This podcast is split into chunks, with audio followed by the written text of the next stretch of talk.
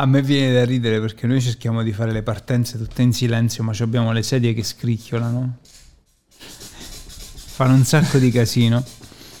Fa un sacco di casino, bisognerebbe metterci un po' di grasso. Bentornati a questo podcast original che parla di videogiochi, sì, ma anche di società oggi. Sì, parla di, di società nel senso che la domanda è videogiochi e società, come, come si vanno a correlare queste due cose? Beh, secondo noi adesso non sono poi così da mettere in correlazione perché si sono compenetrate talmente tanto che alla fine si sono sciol- è adesso è un'emulsione. L'emulsione di Sì, videogiochi si, e console. Si, si stanno emulsionando società e videogiochi, sia nel linguaggio, sia nel modo di vedere le cose. Per esempio, noi mh, abbiamo spesso a che fare con alcune realtà aziendali che ci tengono a una cosa e la chiamano gamification. che cos'è? La gamificazione è la- in italiano, che comunque è un termine inglese, eh, un inglesismo che alla fine della fiera non significa altro che mh, se stai facendo dei corsi ci metti dentro il quiz. Eh, ci metti dentro gli achievement che sono presi e portati dentro dal mondo dei videogiochi. No, Steam fu tra i primissimi a in- inserire un sistema di achievement. Che sono gli achievement? Non li odierò mai abbastanza per questo. Allora, gli achievement sostanzialmente sono dei- degli obiettivi eh, extra gioco.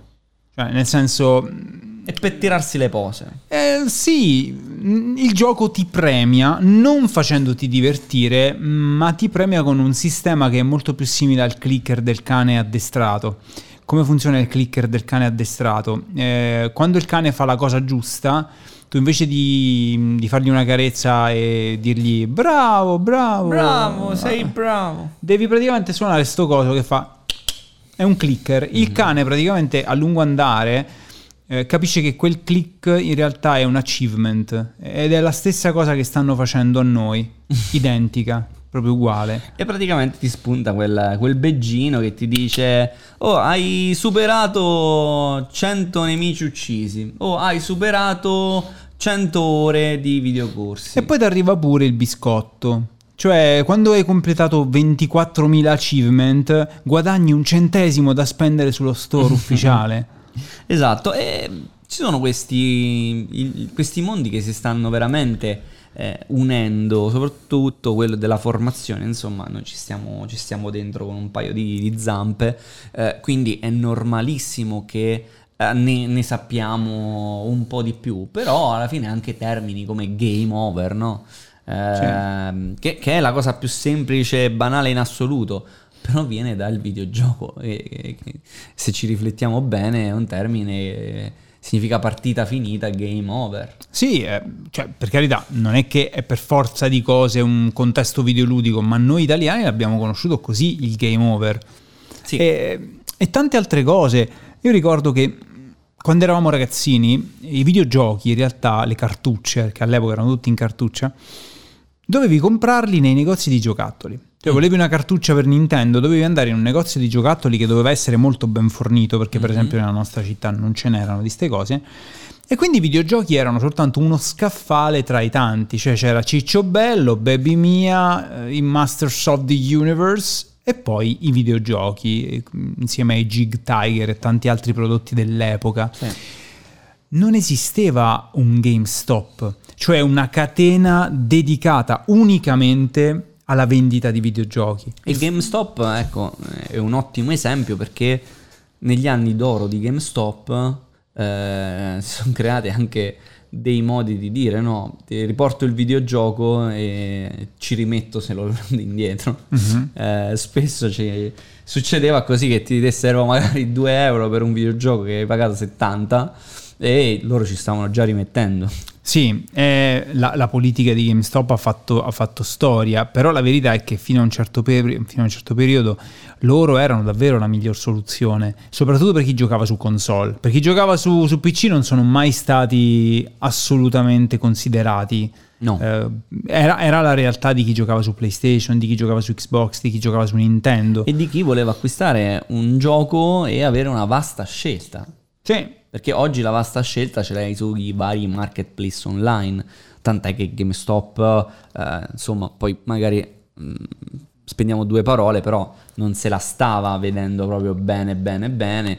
Ha dovuto cambiare la linea di business, quindi non solo videogiochi, ma anche merchandise legato al videogame, ehm, magliette, ammennicoli vari eh, e anche oh, gamepad, volanti e via discorrendo. Con tanto di, e questa è una cosa che ha un target ben preciso di utenza, Uh, l'acquisto semplificato delle chiavi di attivazione per i servizi. Sì. Eh, che ovviamente noi oggi, oggi, va, per esempio, oggi va per la ma- maggiore nei GameStop vendere le card di Fortnite, le card di iTunes. Sì. E, questa cosa ti fa pensare tanto, cioè tutti quei genitori che non vogliono mettere in mano la carta di credito ai figli, li vanno a comprare il 50 euro degli skin di Fortnite. Eh, esatto. Eh, diciamo che eh, GameStop è diventato un po' un asilo nido perché, eh, eh sì, perché, no, perché il cliente medio adesso di GameStop è quel cliente che non ha potere d'acquisto diretto, è quello che dovrebbe semplicemente una volta ci accompagnavano magari i nostri genitori a comprare un gioco perché effettivamente non è che ci mollavano in mano 100 euro, 100.000 lire eh, quando eravamo piccoli noi. E adesso la, la questione è questa, il bambino chiede al papà di fare acquisti eh, cioè, con una carta di credito. cioè è, è, una cosa grossa, capito? Ma, eh, la cosa più grossa è che il bambino sa che cos'è una carta di credito prima del, del genitore. Oggi, certo. magari con eh, anche le, le, le, robe messe in campo dallo Stato, bonus, mica bonus, ritirati poi, vabbè.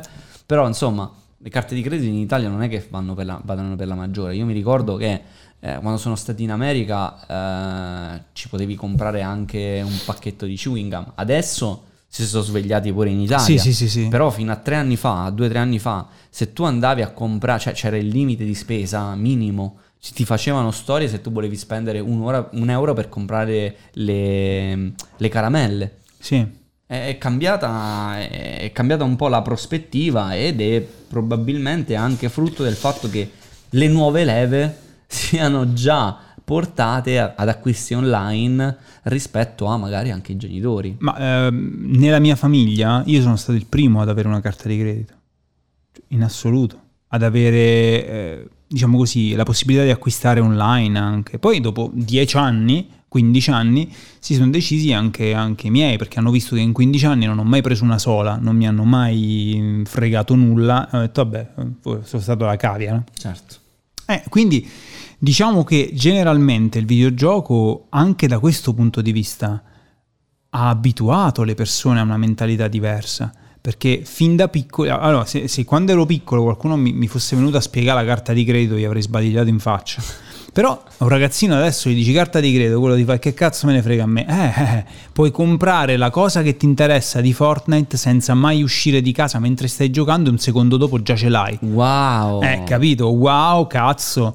E allora anche in questo, anche nel, non solo come giro economico, ma anche come modalità di traffico economico hanno impattato violentemente sulla società dei videogiochi.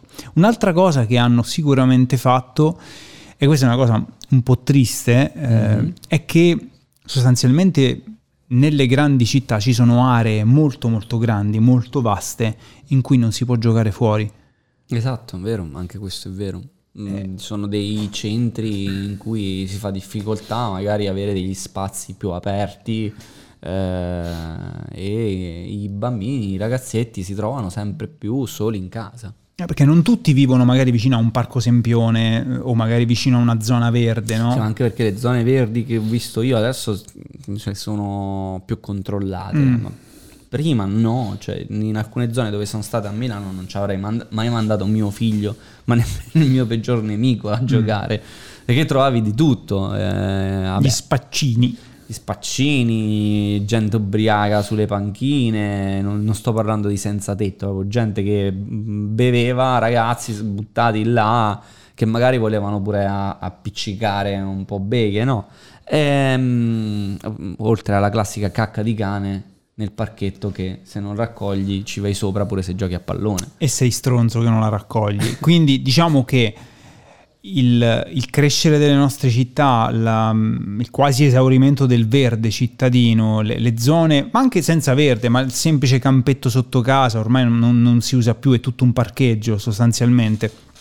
Quindi il videogioco ha dato la possibilità ai ragazzi di riunirsi senza riunirsi, ha dato la possibilità ai, gio- ai ragazzi di giocare senza giocare e questo ha impattato su di loro. Sì, poi capisco pure i genitori che hanno avuto un'infanzia differente e che dico anche noi, eh, un minimo di infanzia differente ce l'abbiamo avuta. Ormai siamo arrivati a quell'età in cui abbiamo vissuto cose che magari oggi i ragazzini mh, non riescono a, a capire bene. Però ci Ah, sono alcuni quartieri ci sono alcuni quartieri, sì, è vero, alcuni quartieri Cioè, sì. dove, siamo- dove sono cresciuto io c'è ancora quello. Io per la sera vedo ancora comitive di ragazzini che semplicemente stanno insieme, parlano e giocano. Sì, sì, c'è ovviamente questo, però magari va- sono cambiati i, i concetti. Eh, Certo. anzi, prima si, si parlava del, del fumetto, del, del film, de- della videocassetta. Del cartone animato delle 5. Oggi invece si parla di Fortnite. Oh, ma hai visto la skin nuova di Fortnite?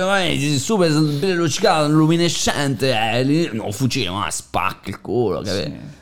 Eh, mi ricordo all'epoca eh, circolavano tipo se qualcuno aveva fatto una foto in cui faceva una smorfia, cioè quella foto diventava leggenda, capito? Ah, c'è la foto con la faccia strana, la foto cioè adesso chiunque si fa Adesso le si foto. parla di meme, adesso si parla di... Hai, visto il video in cui si fanno gli incidenti? Cioè, hai visto bambini di, di 10 anni parlare di incidenti mortali come se fossero le patatine? Eh certo, vabbè perché comunque sia sono, sono, sono anche più, più abituati, beh, che noi avevamo Rotten forse.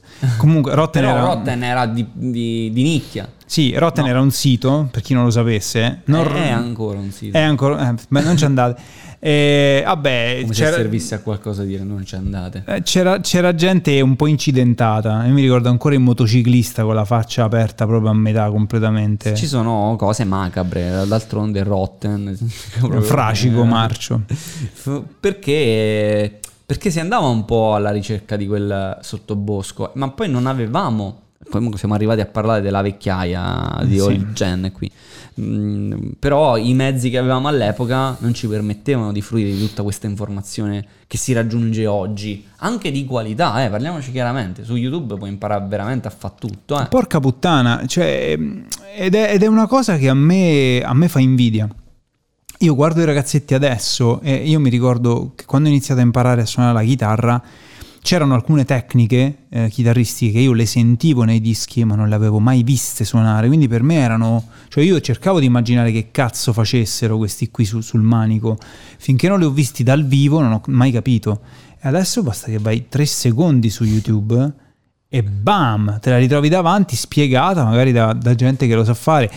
Stessa cosa io penso si possa applicare al discorso, al discorso videoludico, cioè eh, quando, quando giocavamo i, i primi videogiochi noi effettivamente eravamo al buio, non sapevamo niente, non avevamo molto confronto con altri videogiocatori, adesso sono nate le community, cioè le community, sapete cosa sono? Sono delle bolle, effettivamente delle bolle umane in cui gli amanti dello stesso videogioco, della stessa saga di videogioco, parlano amabilmente di quanto tutti gli altri siano merda. Questo, E questo va a incidere sicuramente sulla società perché, perché si creano delle cricche che poi le, le vedi, no? Sono, sono riconoscibili, sono quelle che alla fiera del fumetto, che fa sempre parte del filone, guarda quanto ha impattato il videogioco sul sociale, prima era Lucca Comics, adesso è Lucca Comics and Games, una fiera più importante d'E- d'Europa, no? Ehm, è dedicata anche ai videogiochi e non solo al mondo dei, dei fumetti, dei manga. Eh, e sono tutte cose che si sono andate piano piano a- ad inquinare l'una con l'altra. Sì, guarda come i videogiochi semplificati eh, sono riusciti piano piano a entrare nel quotidiano di persone che una volta vedevano i videogiochi come un qualcosa di estremamente inutile, a partire da Snake sui Nokia. Snake sui Nokia ha avvicinato persone che prima non avevano mai toccato un videogioco a quel concetto e lo hanno fatto grazie alla noia. Nel senso che quando questa gente era in fila alle poste, spippolava sul telefono, apriva sto Snake, capiva quelle due meccaniche che c'erano da capire Sì. ed era Guarda, preso. stavo tirando fuori lo stesso argomento, la noia, che può essere però preso e spostato di pacco su un video o su un podcast original come questo a sé, perché c'è tanto da dire della noia. Prima ci si annoiava, Madonna. adesso hai sempre questa moltitudine di informazioni, ne vuoi sempre di più. Ne vuoi sempre di più, tanto che c'è il 2 per, così ne, ne riesci a prendere di più. Sì, ed è la stessa cosa che succede ai videogiochi, perché sì, i videogiochi hanno influenzato la società tantissimo, ma la società sta influenzando i videogiochi. Nel senso che eh, sia dal punto di vista degli input visivi, sia dal punto di vista dei contenuti, i videogiochi stanno diventando sempre più dei calderoni di roba. Cioè, ehm, la gente è abituata ad avere mille input contemporaneamente. Oggi probabilmente una partita Space Invaders non sarebbe più contemplata. No, si- ma non è intrattenente per, per come è pensato oggi. Deve Per oggi essere no. rivoluzionato. deve essere rivoluzionato. In che senso? Nel senso che Space Invaders purtroppo ha una formula, cioè purtroppo era, era l'epoca, ha una formula molto semplice. Tu muovi questa astronave o a destra o a sinistra, astronave, questa antiaerea, o a destra o a sinistra e fai fuoco. Basta, due comandi. E becchi gli alieni. Becchi gli alieni, ti ripari dietro queste piattaforme che piano piano vengono distrutte da- dagli spari nemici, basta, questo è. Oggi il videogioco, se tu apri un qualsiasi open world, ha all'interno centinaia di attività secondarie, molte delle quali neanche realizzate benissimo, ma tant'è, quello che vuole oggi l'utente è sempre di più, in termini di quantità. Sì, sempre di più, sempre di più, sempre di più. Per ehm, fare un esempio di società che in qualche modo va a prendere a pieno mano il mondo del, del videogioco o comunque quello che è collaterale al videogioco come GameStop. Cioè GameStop era una catena, è una catena che non se l'è passata proprio bene bene bene. eh, perché è arrivato il digital, perché non sono state al passo con i tempi e quindi il lato investimenti, ve la spiego molto banale, senza mm, troppi giri di parole, c'erano delle persone che scommettevano eh, sul, sull'andare male di GameStop. Al che degli utenti di Reddit si sono organizzati per far valere di più le azioni di GameStop, quindi per andare in controtendenza, per prima di tutto andare contro quelli che stanno scommettendo al ribasso, ma anche per non far morire quella catena. C'è gente, oltre a essere arricchita o impoverita a seconda de- delle situazioni, che continua a tenere eh, le azioni di GameStop mantenendo un prezzo di mercato più alto della media perché dice no io ci credo c'è proprio un ragazzo che è partito e ha detto io acquisto la maggior parte delle quote di GameStop perché voglio entrare eh, a fare l'amministratore di GameStop acquistando quindi tutte le, le quote o comunque la maggioranza eh, lui si è proposto per rivoluzionare il brand di GameStop perché tanto l'aveva presa a cuore Ok, e quindi ti fa, ti fa capire che, eh cazzo, se non è questo influenzarsi. Certo, eh, non ci sarebbe mai stato un, un GameStop se il videogioco in qualche modo non creasse dei legami forti con i giocatori e con il pubblico. Cioè qui stiamo parlando di una passione, anche quando abbiamo parlato di nicchie prima. Stiamo pas- parlando di una passione che può essere sovrapponibile al tifo calcistico in alcuni casi, come, Certo. come intensità. E nessuno se lo sarebbe mai aspettato. Una volta il videogioco era veramente un passatempo elettronico. Certo. Eh, Oggi non è più quello. Oggi ovviamente si sono generati anche degli estremi, cioè la nascita di alcuni fenomeni di, ani- di alienazione sociale, come per esempio gli hikikomori, sono stati fortemente incoraggiati dalla presenza, da- dall'esistenza di una seconda vita online, di una seconda vita virtuale. E ce ne rendiamo perfettamente conto. Sono casi estremi in cui non si può incolpare il videogioco, però il videogioco è un rifugio sicuro per certe persone. È molto sicuro per certe persone perché ehm, lavora su schemi. Sì. Non si va oltre quello, si sta comunque in un posto sicuro, quindi è normale che ci siano delle situazioni anche brutte da gestire e che hanno bisogno assolutamente di attenzione nella parte sociale, Sì. dalla parte proprio sociale in questo caso.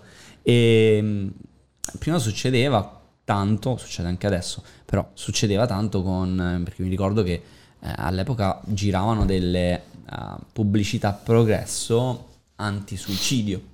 Sì. ti senti solo, telefona a questo numero, ti aiutiamo noi. E oggi è ti senti solo? Punto interrogativo. Ma anche non esci di casa. Sì. Se stai eh, facendo delle, delle cose che non ti permettono di socializzare all'esterno, eh, sono patologie che si possono assolutamente eh, curare, però hanno bisogno di un'attenzione maggiore. Diciamo che per quanto mi riguarda, il videogioco non deve essere visto come un'alternativa all'uscire di casa, No. deve essere visto però come un'opportunità che in caso fuori faccia un freddo della Madonna o piova a catinelle ti fa dire sti cazzi, c'ho i videogiochi. Ah sì, è anche vero che per noi no, è, una passione a tutti gli effetti, per tanti Sì. fuori è una passione a tutti gli effetti, quindi giustamente anche a un certo punto quando la passione è tanta tu ci vuoi passare più ore possibili e quindi devi trovare la giusta media, il giusto equilibrio. Eh, non è sempre facile per tutto, soprattutto, soprattutto per le fasce più Giovani, sì. critiche, che sono quelle più giovani, che non hanno ancora il senso della misura. Però mh, io mh, credo, credo fortemente che il senso della misura arriverà quando, mh, quando certi modelli videoludici verranno regolamentati meglio. Perché quando si punta il dito contro questo fenomeno, che è di, di fatto un fenomeno sociale e in alcuni casi un fenomeno patologico, no? quando si punta il dito su questa cosa non si fa mai distinzione tra le tipologie di gioco. Sì. Ed è secondo noi sbagliatissimo. È come puntare il dito sulla droga mettendoci di mezzo anche la birretta. Sì. Cioè le dipendenze. L'alcol può creare dipendenza. L'alcol può ok? creare dipendenza. Però un conto è che si parla di superalcolici, un conto che si parla di birretta. Sono tipologie diverse. E anche le, le droghe, esistono droghe pesanti e droghe leggere. C'è chi vuole metterle sullo stesso piano, Certo. secondo me è sbagliatissimo. Ok? Sbagliato. E anche nei videogiochi ci sono giochi pesanti e giochi leggeri. Ma uno non ci si rende, mm, non si rende conto che tante patologie videoludiche eh, sono anche legate alle- a- al gioco d'azzardo, Eh. perché alcune mm, metodologie, strategie del gioco d'azzardo sono state prese di pacco e riportate nel mondo videoludico, però è un videogioco carino, Colori sgargianti. coccolatissimo, quindi non ci fai caso e anche lì fasce più deboli, in questo caso non solo i giovani, eh, ma possono essere pure gli anziani che non hanno mai giocato a una slot, non hanno mai capito quel meccanismo, che ci rimangono sotto e non sanno perché. Sono allora, per esempio, il, il- classico sistema delle microtransazioni. La microtransazione è pericolosissima. Uh, Pericolosissima perché eh, è un modo di. che non ti fa rendere conto anche. Esatto, della è un spesa. modo di dilazionare il sacrificio economico. Quando è così dilazionato, e non stiamo parlando di un mutuo che tu ogni mese sganci 600 euro, quindi porco due lo senti e come. No, tu hai sempre la possibilità di dire, oh cazzo, mo vinco. Cioè, sto lì lì per vincere, sto lì lì per vincere. E la tecnica per mantenerti sulla slot è fartelo credere. Fatelo credere. Eh, questi giochi È la stessa purtroppo cosa dei videogiochi, eh. Assolutamente. Anche se, eh, ripeto, il il videogioco, purtroppo eh, il gioco d'azzardo è sempre gioco d'azzardo in qualunque forma. Il videogioco invece può non essere così. Perciò diciamo che dovremmo un attimino capire, tutte queste persone che demonizzano il videogioco dovrebbero capire di che genere di giochi stiamo parlando, perché mettendo tutto nella stessa identica eh, categoria si sta facendo un danno a questo settore che può essere anzi molto educativo, molto propositivo, molto creativo Sì. e si fa un danno agli utenti che non imparano a distinguere e che comprano indistintamente l'uno o l'altro, si chiudono indistintamente sull'uno o sull'altro. Assolutamente, ma ci sono anche tante altre cose di cui parlare, come per esempio eh, l'inclusività del videogioco. Sempre più videogiochi cercano di includere nicchie Sì. ehm, che esistono e che magari sono bistrattate eh, a voglia di. Quindi il videogioco sta facendo anche tanta scuola per le nuove leve. Se domani avremo meno razzismo nei rispetti di eh, razza, eh, orientamento sessuale e, e via discorrendo, lo dovremo dare cioè, un minimo di pacca sulle spalle. Se Sì. lo meriteranno anche i videogiochi e chi li fa. Ma penso più i videogiochi che la l'ennesima serie Netflix con, eh, con personaggi a caso. Sì. ehm, messi così tanto per, perché poi li vedi questi personaggi magari appartenenti all'universo LGBT o magari neri a tutti i costi, la storia ambientata in Norvegia nel 1400 sono i neri. Cioè queste cose che fa Netflix sono eh, talmente tanto forzate che non fanno effetto. Mentre un videogioco, come per esempio The Last of Us, che cosa fa? Ti mette lì un personaggio che è bellissimo ed è bellissimo a prescindere dal suo orientamento sessuale, dalla sua, Sì. dalla sua situazione. Quindi tu non ti affezioni al personaggio perché è gay, ti affezioni al personaggio perché è un personaggio e ti abitua quindi a pensare in maniera sana al gay. Sì. Cioè è gay ma non me ne frega niente. Cioè, il punto è. mh, si potrebbe parlare tanto e, e ogni cosa che diciamo potrebbe avere a s- un riscontro a sé, un'analisi a sé. A volte, ecco, il nostro scopo in questi podcast è mh, lanciarvi la domanda, farvi riflettere un po' di più, perché ci passano tante, tante informazioni ogni giorno e proprio perché ce ne passano tante magari non ci soffermiamo sul particolare. Eh, fateci caso, ci sono sempre più giochi molto inclusivi, eh, sempre più si va verso eh, l'inclusività, verso dei videogiochi che cercano di emozionare, che cercano di trasportarti in mondi eh, differenti. Però c'è anche sempre il rovescio della medaglia, perché questi mondi ti trasportano da- talmente tanto che ti, ti- ti permettono anche di scollegarti dalla realtà. Ti permettono, sì, ehm, il- lo spauracchio numero uno dei genitori negli ultimi anni è stato GTA V, gioco dalla matrice criminosa in cui si, si ruba, si ammazza, si Certo. fanno cose orribili. Eh, posso dire in tutta onestà che se noi avessimo avuto l'opportunità, noi dodicenni, undicenni, di giocare un GTA V, anche noi avremmo preteso prestazioni sessuali da una prostituta per poi riprenderci i soldi sgozzandola. L'avremmo fatto senza ombra di dubbio, ma non perché noi lo faremmo nella vita vera. Il fatto è che il videogioco di quel tipo è come se proponesse una sfida al, vi- al videogiocatore. Il videogiocatore dice: Ok, riuscirò a farla questa cosa. Ci riuscirò a farla. Cioè, è come quando noi da piccoli, eh, sai, punzecchiavamo i gatti morti a bordo strada con, con un bastone per vedere se ancora uscivano dei fluidi. delle Perché era una cosa che ci incuriosiva, ma dal punto di vista scientifico, io credo che il videogioco molto libero faccia anche questo: stimoli l'utente a mettere il gioco stesso alla prova. Certo. È una cosa che faccio io quotidianamente. ma sì, noi lo- allora noi, eh, ok, è, io mi ho detto noi bambini per di noi bambini, però noi a 37 anni non è che facciamo diversamente. Quando troviamo un gioco molto complesso, la prima cosa che facciamo è lo mettiamo proprio alla prova duramente per vedere fin dove si rompe.